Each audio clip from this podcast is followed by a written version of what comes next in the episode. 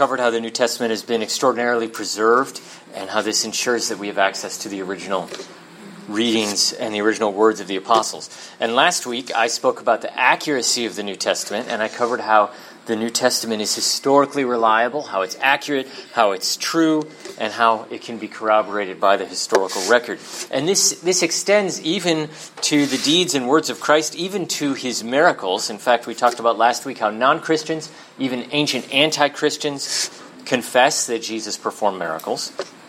And so, because of all these things, we can conclude that the New Testament claims are worthy of our trust, and especially so when it speaks about Jesus' resurrection. So, today we've got our final topic. We're going to be talking about the canonicity of the New Testament. And with this, I'm going to go over questions like who decided what books were in the New Testament? And how is the New Testament put together? And what about those false gospels we hear about sometimes? Why aren't those in the Bible? If you're like me, you might have heard of a lot of questions or even concerns about these things. You might have wondered about those things yourselves. You might wonder if someone messed up. Maybe someone put something in there that shouldn't be there. Maybe someone took something out that should be there. So today I want us to consider these questions and we'll look at the answers that we have for them. And my hope is that after today, you'll see a glimpse of how God has worked by His Holy Spirit to not just inspire and preserve the New Testament, but also to assemble it. So before we talk about how the New Testament was assembled, I need to tell you what the New Testament is. The, the New Testament is a collection of 27 books and letters that were written or supervised by Jesus' apostles. And these apostles were the ones commissioned to have authority to teach and preach the gospel of Jesus and to explain Christian doctrine. Now, there's a lot of confusion and some false theories about who decided what these apostolic documents included, who assembled them into the New Testament. You've likely heard some of these false theories. You might even believe some of these false theories. So I think that it would be good for me to start our time off by going through these theories one by one. Some of these mistaken theories are false theories. So let's get started. So the first false theory on how the New Testament got put together, I call this one the Bible dropped down from heaven theory. And people often don't put it in so many words, but basically, this theory assumes that the Bible, the New Testament, was created outside of history, that it was done without human hands, and that it was presented to us here on earth in complete form. Now, of course, this is not how the Old Testament and the New Testament were written or how they were put together, and both of them are very clear on this. If you just glance at it, you'll see how God fit to inspire humans to write His Word over many centuries and in many lands. And as we'll see, he also inspired humans to put his word together. So this Bible drop down from heaven theory isn't true. But there's, a, there's another theory on how the Bible, and especially the New Testament, was put together, and I call this one the conspiracy theory. This theory maintains that sometime in the fourth century, 300 years after Jesus, the Roman Emperor Constantine or an early pope, they plotted or colluded to manufacture the New Testament. Constantine, of course, is known as the first Christian emperor. He came to power uh, in the early 300s AD. And the running assumption behind this theory is that Constantine or an early pope were pretty bad guys, and they took out stuff that should have been in the Bible, and they put stuff in that shouldn't be there, and they did all of this in some kind of smoke filled back room. They were committing all sorts of terrible crimes. If you're familiar with the Da Vinci Code by Dan Brown, he posits this very theory. But of course, neither Constantine nor an early pope decided what was in the New Testament. This theory, in fact, is so false, it's hard to believe it has much currency today. There's simply no evidence that Constantine or an early pope ever decided what was in the New Testament, and there's a whole lot of evidence that they didn't. And even if they did decide what was in the New Testament, their power only extended to the Roman Empire, and by the fourth century, Christianity was so widespread beyond the Roman Empire that anything they did for the Roman Church wouldn't have had any effect on all those Christian communities outside of the Roman Empire. And on top of that, we have biblical manuscripts and Christian writings from before Constantine, and they're consistent with the Bible we have today, showing that our New Testament goes well back before them. So, the conspiracy theory is also wrong. But let's keep moving. We've got some other theories to talk about. The next one I call the ecumenical church council theory. This one this one makes a lot more sense than the other two. This one maintains that there was an ecumenical church council, that is, a worldwide, universal church council sometime back in antiquity. And this council had representatives from every church all over the world. And this council codified the contents of the New Testament. Well, many Christians will be surprised to learn that this is not true. There was no ecumenical worldwide church council that ratified the contents of the New Testament or decided what books were in it.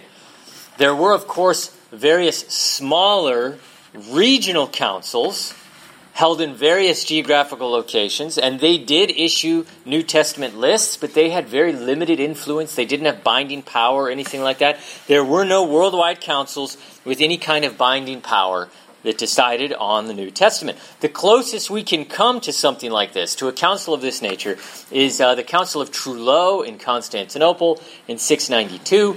This council ratified various New Testament lists that were made by previous smaller councils or individuals.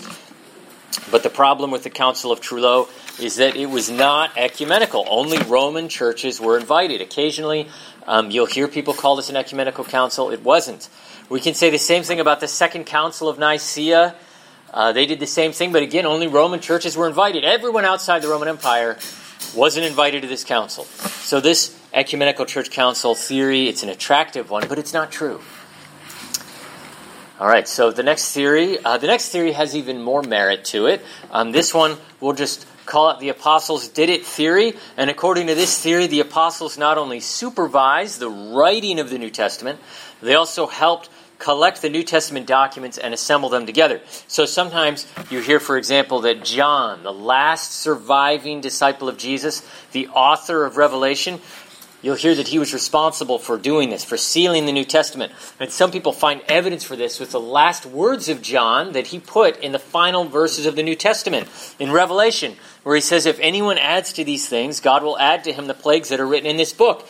And if anyone takes away from the words of the prophecy of this book, God shall take away his part from the book of life. This is Revelation 22, verses 18 through 19. Now, we do have reason to believe that John and the apostles did help assemble at least part of the New Testament. For example, uh, there's an ancient Christian writer named Eusebius. He's writing around the year 312, 311. And he says that the Apostle John took the three Gospels, Matthew, Mark, and Luke. He bore witness to their truthfulness, and he wrote his fourth Gospel, the Gospel of John, as a supplement to these other three. And so, certainly, it seems probable that the apostles played a role in gathering the New Testament documents. For instance, I can give you some other examples. Uh, in 2 Peter, Peter calls Paul's letters scripture. So he was probably aware of a collection of Paul's letters and he approved of them.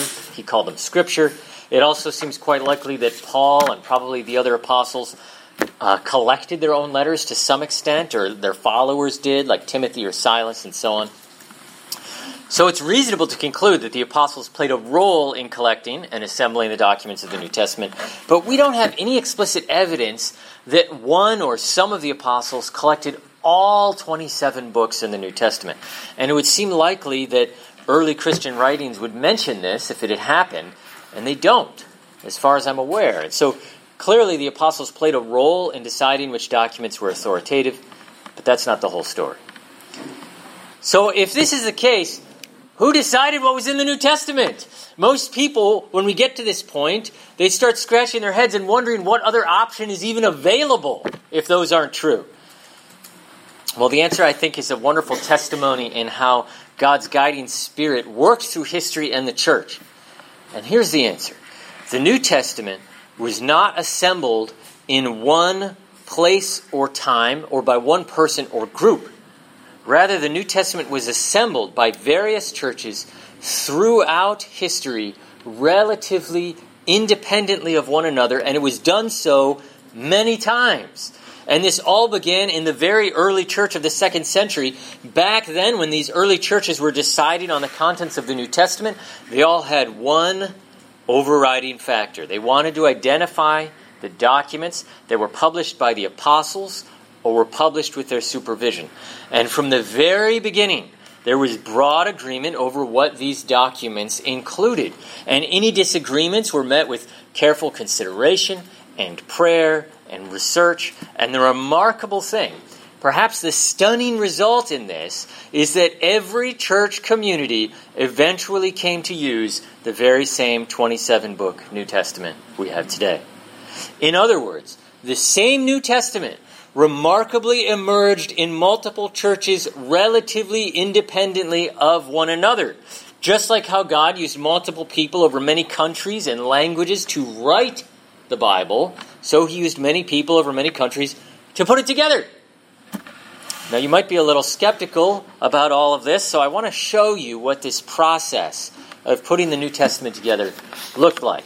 And to do this, we're going to travel back in time about 2,000 years to the very beginning of the Christian church, to those first few decades after the resurrection of Jesus, to when the apostles were traveling around the world and preaching the gospel of salvation. So if we go to, say, 45 AD, to the ancient city of Corinth, and if we peek in on a church service around this time, we would notice that the church in Corinth at this time didn't have a New Testament. And it's because the New Testament didn't exist. These very first Christians, like those in Corinth, they didn't have the New Testament because it hadn't been written yet. The earliest New Testament documents date from around the year 50, give or take a few years. So if we're in 45 AD in Corinth, 15 years after the resurrection of Jesus, the only scriptures that the Christian church would have had was the Old Testament. But if we stick around long enough, there eventually will come a day when the Corinthians get a letter from a guy named Paul. And we call this letter First Corinthians. And because Paul was an apostle and commissioned by Jesus to have great authority to preach and teach, the Corinthians start reading Paul's letter in their church services alongside the Old Testament. And in fact, Paul seems to instruct his churches to do this in his letters. The Corinthians then start sending this letter around to their neighboring churches in Greece, to churches in Philippi and Thessalonica. And again, this is something Paul told his churches to do.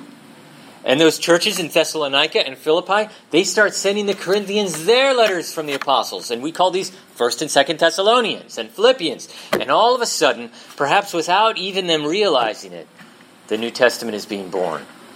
And over the next 30 or 40 years, various apostles wrote or supervised the composition of the New Testament documents. And over these decades and also afterwards, Christians began exchanging and verifying these documents to make sure they actually came from the apostles. And sometimes churches would find that someone had hoodwinked them and a document they had maybe thought might be apostolic really wasn't, and they would reject it. Now, this process of gathering and evaluating and verifying documents as apostolic, it took a good deal of time, in part because the Christian church expanded so rapidly over so many thousands of miles that it was often difficult to communicate with one another. For instance, by 200 AD, the Christian church had spread from the west coast of Spain to northwest Africa, of course, all the way through Western Europe to Greece and Turkey to Egypt to the Caucasus to Persia to Afghanistan. It even seems likely that the church had spread into Western China and Northwest India.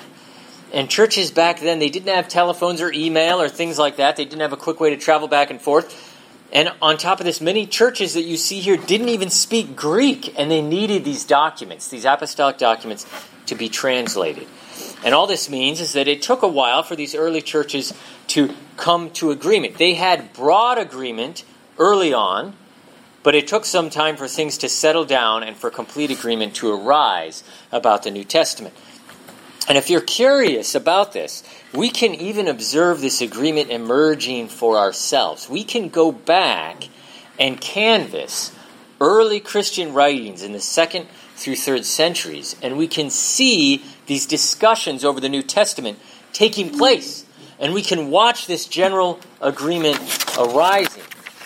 And we can do this if we gather some early Christian writings and we scan their contents to see what their New Testament looked like. So, for example, if we go to 180 AD to Lyons, France, and we look at the writing of uh, writings of a Christian theologian named Irenaeus, Irenaeus was a disciple of a man named Polycarp, and Polycarp was a disciple of the Apostle John.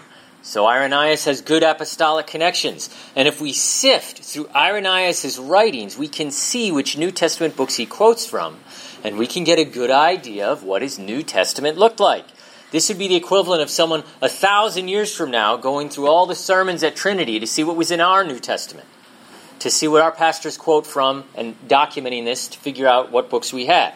And when we do this with Irenaeus, we get the following list of New Testament books. Now, I know that this font might be a little hard to see. Um, I wanted to get everything on one slide, but what you see here on the left is the list of the 27 books of the New Testament, and then on the right, we can see if Irenaeus included them. The letter C means he explicitly cites from that particular document. Now, Irenaeus' New Testament looks pretty similar to ours. He has all the major books, he has the four Gospels, Acts, most of the letters of Paul, which you can see highlighted in red. He also has 1 John and 2 John. He has 1 Peter. He has Revelation. Some of the differences, however, are that he never mentions Philemon or 3 John or Jude. Now, these are extremely short documents. They're only a few paragraphs long, so he probably never had occasion to quote from them. Remember, he wasn't giving us a list of New Testament books. He was just writing a theological work and quoting from the New Testament whenever it was relevant. And you have to preach a lot of sermons to quote from 3 John and Philemon and things like that. So it's not surprising that he never got around to it. Now, notice uh, this chart also has some question marks. I've got a question mark around Hebrews, Irenaeus definitely does mention Hebrews, but we don't know if he thought of it positively or not. We just know he knew about it. There's a, a question mark at James. He does seem to quote from James, but it's not totally certain. There's also a question mark around 2 Peter. Um, it's unclear if he quotes from it. Irenaeus, he also might have an additional document in his New Testament called the Shepherd of Hermas, but again, it's unclear. We're not sure. There are some other things we can glean from Irenaeus. For example, he tells us very clearly that all Christians accept the four Gospels and only the four Gospels. And he seems to be right about this because all Christians before him, as far as we can tell, and those contemporary with him, accepted the four Gospels and only the four Gospels. Irenaeus also tells us that Christians only accept documents that have an apostolic connection. So, just from Irenaeus alone, we can see that even at this very early date, his New Testament is almost identical to ours, and perhaps if he were to have given us a list of New Testament books, it would have been identical. But we just are unclear. We can't totally verify that.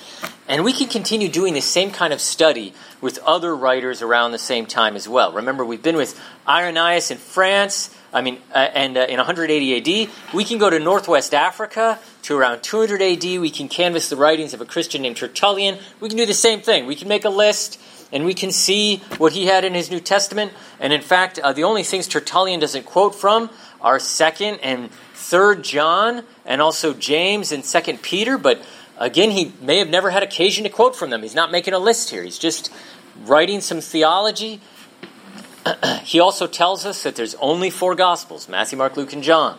He also says the New Testament is made up of documents stemming from the apostles. Interestingly, Tertullian rejects the Shepherd of Hermas explicitly as being part of Scripture. So if you're wondering about this document, the Shepherd of Hermas, uh, we have good evidence that it was written in Rome, probably around the year 150. It was not written by an apostle. There were some early Christian writers that may have thought it was apostolic, but eventually Everyone agreed that it wasn't.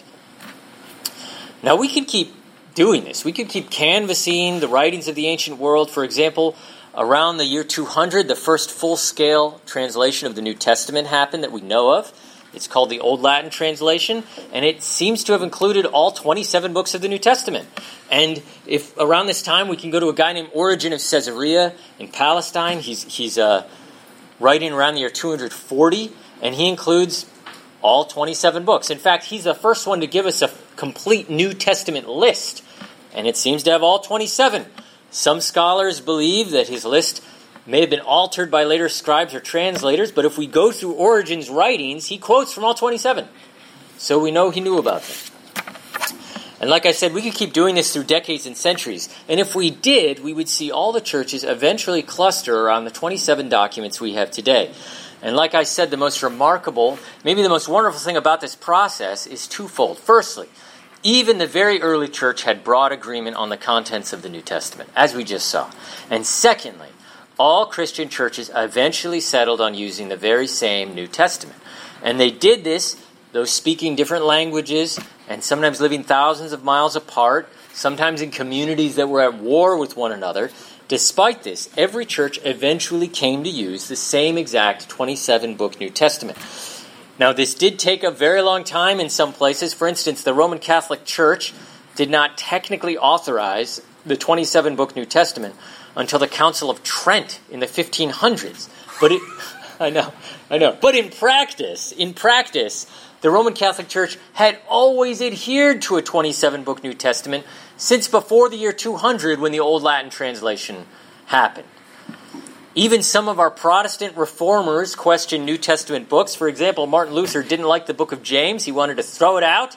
But eventually, all churches agreed and began using the 27 book, the 27 apostolic documents in the New Testament, even if they never formally ratified a New Testament list, a New Testament canonical list. So, to sum up on how the New Testament was assembled, we can say the following It did not fall out of heaven, there was no conspiracy theory. There was no political subversion by a Roman emperor or a pope or anything like that. There was no single ecumenical council.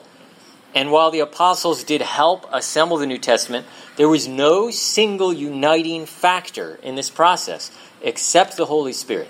He led churches to independently investigate and test which documents were apostolic, to verify this, and the wonderful result is that they all eventually zeroed in on the 27 book New Testament we have today, relatively independently of one another. So, all right, all right, all right. The early church, they carefully went through these materials. They decided on the New Testament, but let's be skeptical here. What if they were wrong? What if they messed up? What about those heretical Christians, like those Gnostics that we hear about? What about them and their Gospels, like the Gospels of Mary and Judas and Peter and the Gospel of Truth? What if those heretical groups were right? What if those documents really are from the apostles? What if our New Testament should include them? In fact, what if those Gnostics were the true Christians and we're the ones who are wrong? How do we know? Well, those are great questions. So let's, for the sake of argument, let's stop trusting the early church. Let's look and see what those heretics thought. In fact, let's go one step further. Let's just not look at what those heretical groups thought about the New Testament. Let's figure out the contents of the New Testament on our own. Let's do this for ourselves and see what documents really are apostolic and what conclusions we come to. So, we're going to do two things now. We're going to examine the early Christian heretical sects to see what their New Testaments contain. And then, while we're doing this, we're going to figure out which writings truly come from an apostle so that we can create our own New Testament. We see what we come up with. All right. So there's a few things we need to know before we start. First, um, the early heretical sects made up a small minority of Christians. Our evidence clearly shows that the vast majority of Christians in the early centuries followed the mainstream church that you and I all would have been a part of because their core beliefs, their theology, match our own. And this mainstream church spanned thousands of miles, dozens of cultures, many languages and countries, and secondly, it was directly linked to the apostles. And we know this through various lines of evidence. But you know, deciding on what the New Testament is, it's not a popularity contest. Um, who cares about the apostolic connections? We're being skeptical here. Let's go with the heretics for a moment. They claimed like they had apostolic connections as well. Let's see if they're right. So, the most influential heretical sects in the second through fourth centuries were the following groups it was the Montanists in Asia Minor, the Novatianists in Rome, the Donatists in North Africa, the Arians there in Egypt and Western Europe. These were the largest heretical sects outside of the mainstream church. They flourished between the second and fourth centuries. But the interesting thing about these folks is that all the evidence points to the fact that they accepted the very same New Testament as the mainstream church. Their dispute had nothing to do with the contents of the New Testament, but had everything to do with its interpretation. So, from this, we conclude most heretics accepted the New Testament of the mainstream church. That wasn't the, that wasn't the issue. But let's look at those oddball groups that didn't do this. Perhaps the largest sect with a different New Testament was the Marcionites. They flourished in the mid second through third centuries. Uh, but the problem with them is their uh, New Testament, their whole Bible actually, was different because uh, they rejected every biblical writing that was Jewish. Now, if you think about that, that's everything. Except, except for the Gospel of Luke. Luke was the only Gentile writer. And they also accepted Paul because Paul was a, an apostle to the Gentiles, but that still wasn't enough. They had to go through and change all the verses because they're constantly quoting from the Old Testament. So they had to take all that stuff out. Now, I have to say that um, these Marcionites don't seem like a very reliable group to trust. If we know anything about Jesus and the apostles, they were Jewish, they believed the Old Testament, so it seems like a silly group to trust on which documents are apostolic. So remember, we're trying to see if heretics were right about the New Testament, and what we found so far was that they either agree with us or they maintain an absurd position, like the Marcionites do. So we only have one group of heretics remaining, the big bad Gnostics. Now, these guys, they had all sorts of additional New Testament documents Gospel of Thomas, Peter, Philip, Mary, Judas, Gospel of Truth, Acts of John, Acts of Andrew, Revelation of Paul. And they claimed that these were from the apostles. Now, one of the curious things, though, is that the Gnostics don't seem to have rejected the New Testament of the mainstream church. They just added to it. So they acknowledged the authoritative status of the New Testament of the mainstream church. Hmm. But even so, what about all these additional Gnostic Gospels? Sometimes people are troubled by these things. Sometimes people are wondering if should, these should be in our New Testament too. They wonder why they're not. So, like I said, we're going to figure this out right now. I want to do to these Gnostic documents what I did to the documents of the New Testament last week. I want to subject these Gnostic texts to historical investigation, to historical scrutiny, to see if we can verify their contents and their claims. And when we do this, when we go through these Gnostic documents, we quickly find that we can't verify their historical contents. None of the false Gospels, the false Acts, the false epistles can have their contents historically verified, except only in the vaguest of ways. They're totally disconnected from history, and frankly, they seem just made up. They have none of the fine grained historical anchors that exist in our New Testament. And this is precisely what we would expect from something that was fictitiously crafted after that point. And secondly, they not only seem disconnected from history, they seem disconnected from Judaism. They have no idea about Jewish culture in Palestine. The, our New Testament is filled with information like this. In fact, the Gnostic documents have much more in common with Greek philosophy and culture and tradition. And like I said, if we know anything about Jesus and the apostles, it's they were Jewish and living in Palestine. On top of this, though, the content of these Gnostic documents has all sorts of ridiculous things. They have a giant walking cross that comes out of the tomb of Jesus and talks to people. They have the apostles doing things like sham miracles like resurrecting fish and taming bedbugs. And they've got Simon the magician, he's mentioned in the book of Acts, flying around in the air in some kind of wizard's duel with Peter, and people are paying money to see it, according to the Acts of Peter, anyway. It's crazy stuff. It totally lacks verisimilitude, authenticity, it strains credulity. But none of this is the case with the 27 documents of the New Testament. They are anchored in history, they are steeped in Jewish background, and we can verify them from many angles. But we've got more reasons for rejecting the Gnostic writings, and this is because none of them can be reliably dated to the first century. Every single one of them is most likely dated to the second or third centuries or later. None of them can be placed in a first century context. Every once in a while, you hear someone say the Gospel of Thomas can come from the first century. There's no hard evidence for this. In fact, there's good evidence against it. But all 27 documents of the New Testament can be dated to the first century with great certainty or at least a great amount of plausibility.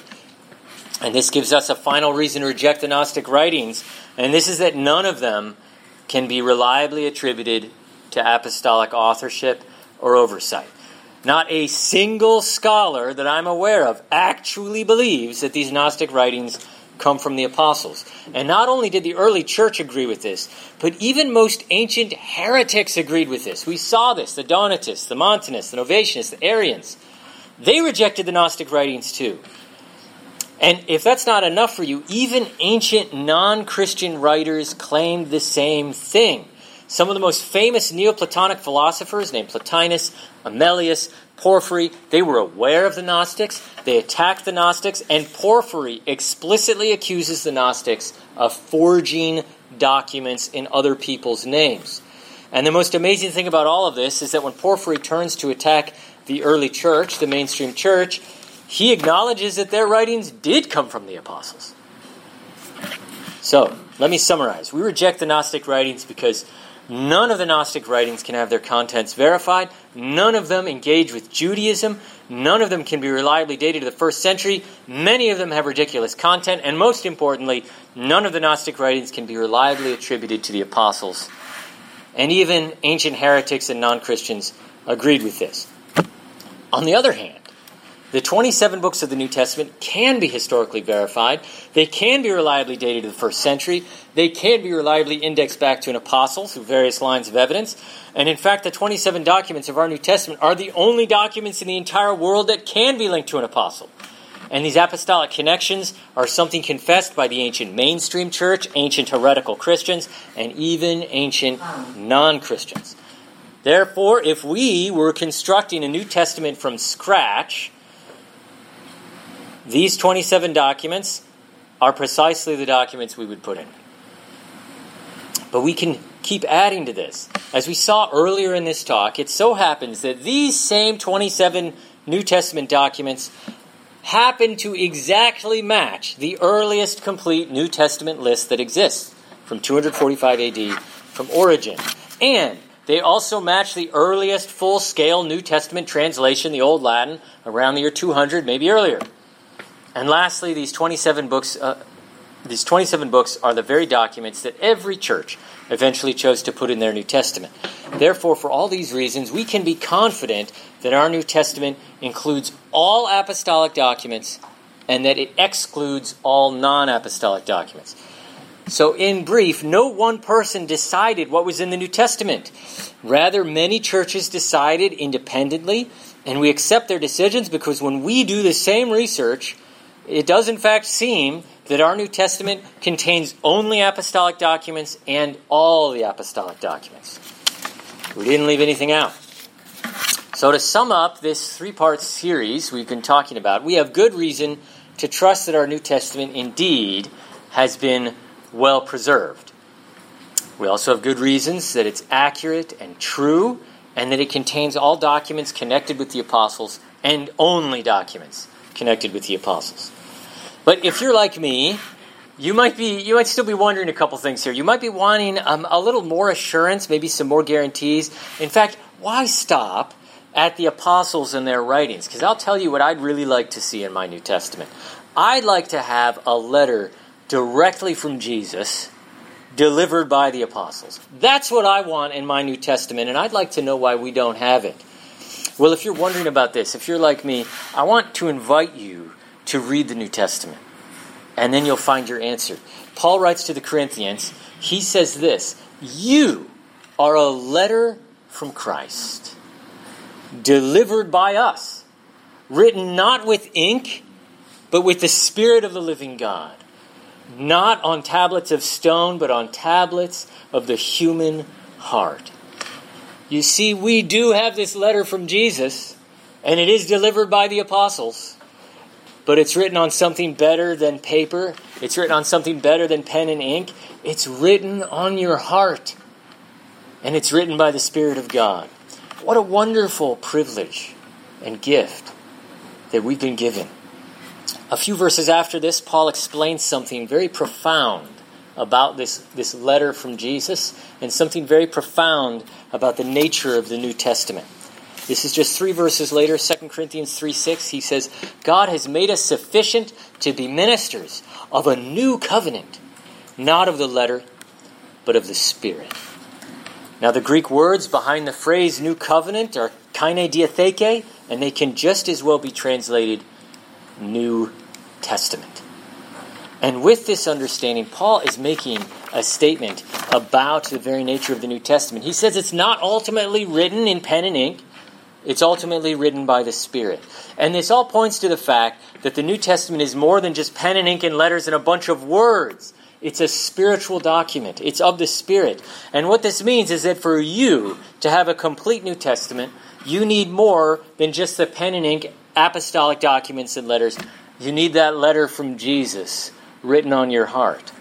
And if you're missing that letter, then you don't have the whole New Testament.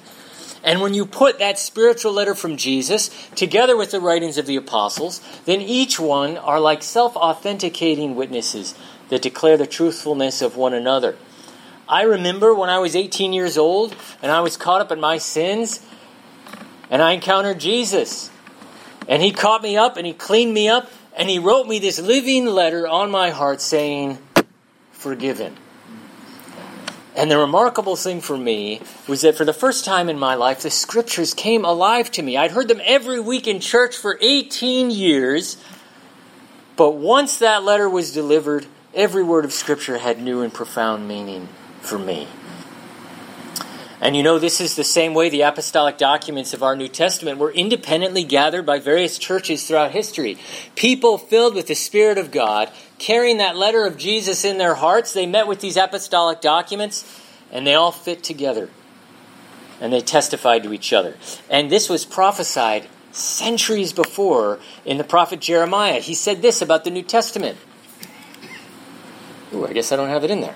He said, Behold, the days are coming, declares the Lord, when I will make a new covenant, a new testament, with the house of Israel and the house of Judah, not like the covenant, the testament that I made with their fathers on the day when I took them by the hand to bring them out of the land of Egypt. My covenant, my testament that they broke, though I was their husband, declares the Lord. For this is the testament that I will make with the house of Israel after those days. I will put my law within them, I will write it on their hearts, and I will be their God and they shall be my people. And no longer shall each one teach his neighbor and each his brother, saying, Know the Lord, for they all shall know me. From the least of them to the greatest, declares the Lord, for I will forgive their iniquity, and I will remember their sins no more. if you're here today and you're still looking for that letter from Jesus, I want to invite you to pray with me right now. Let's pray together. Father in heaven, we thank you that, that you sent your son Jesus. We thank you that you inspired your apostles to write letters and documents for us by your Holy Spirit, and we thank you that you've also written on our hearts. Father, I pray now for anyone um, who's longing to know you, who's longing to be forgiven in your name, who's longing for that letter of Jesus. And I pray, Lord, you write on their hearts right now. And I pray for all of us, Lord, if we're doubting or struggling, if we have questions about the faith, that you would affirm your truth to them now.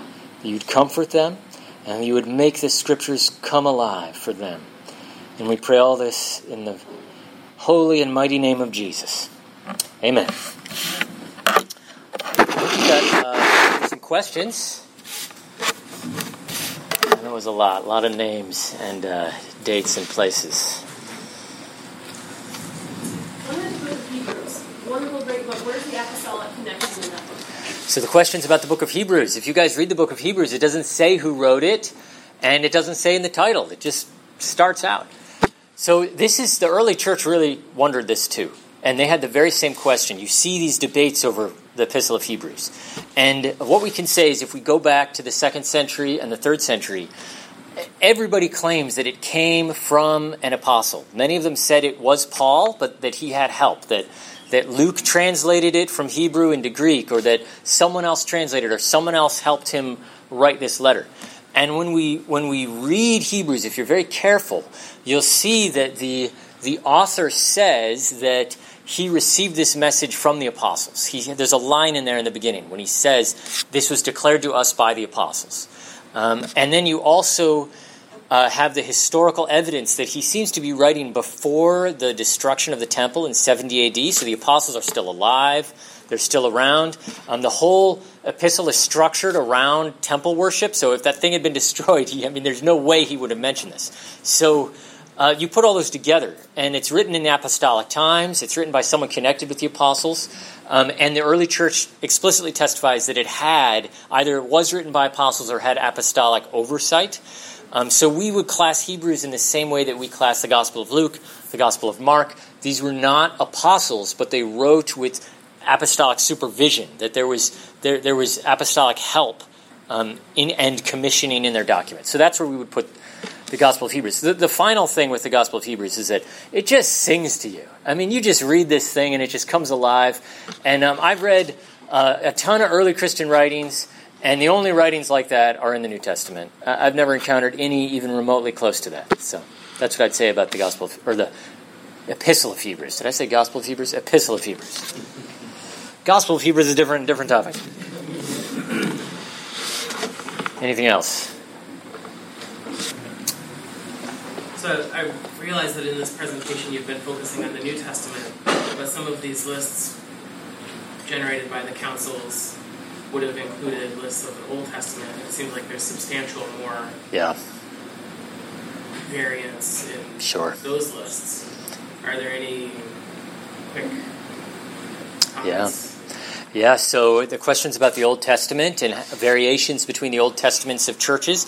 Uh, some of you may know that the uh, while churches agree on the contents of the New Testament, they don't agree on the contents of the Old Testament. If you go to a Catholic Bible, they've got some few extra books. And if you go to an Orthodox, Eastern Orthodox, they've got some few extra books. So the short answer uh, is that uh, Protestants, evangelicals, accept the Hebrew Jewish canon, the Hebrew Jewish Old Testament. We believe this is the Old Testament of Jesus and the apostles. This is the stuff written in Hebrew. That extra stuff, this stuff ends around the year 400 BC. So there's a 400 year gap between our testaments. The, the Old Testaments of the Catholics and, and the Orthodox, they fill in that gap with other Jewish writings that were mostly written in Greek, not, not in Hebrew. And if we go back to the earliest Jewish lists, uh, it's, it seems to be our list, uh, the one that we have. Uh, whereas the, the uh, other churches, the Catholics, the Eastern Orthodox, they follow the Greek Jews in Egypt, whereas we follow the Hebrew Jews in Palestine. Uh, now, um, there are uh, lots of debates about this. I mean, this is the early church talked about this extensively, again and again.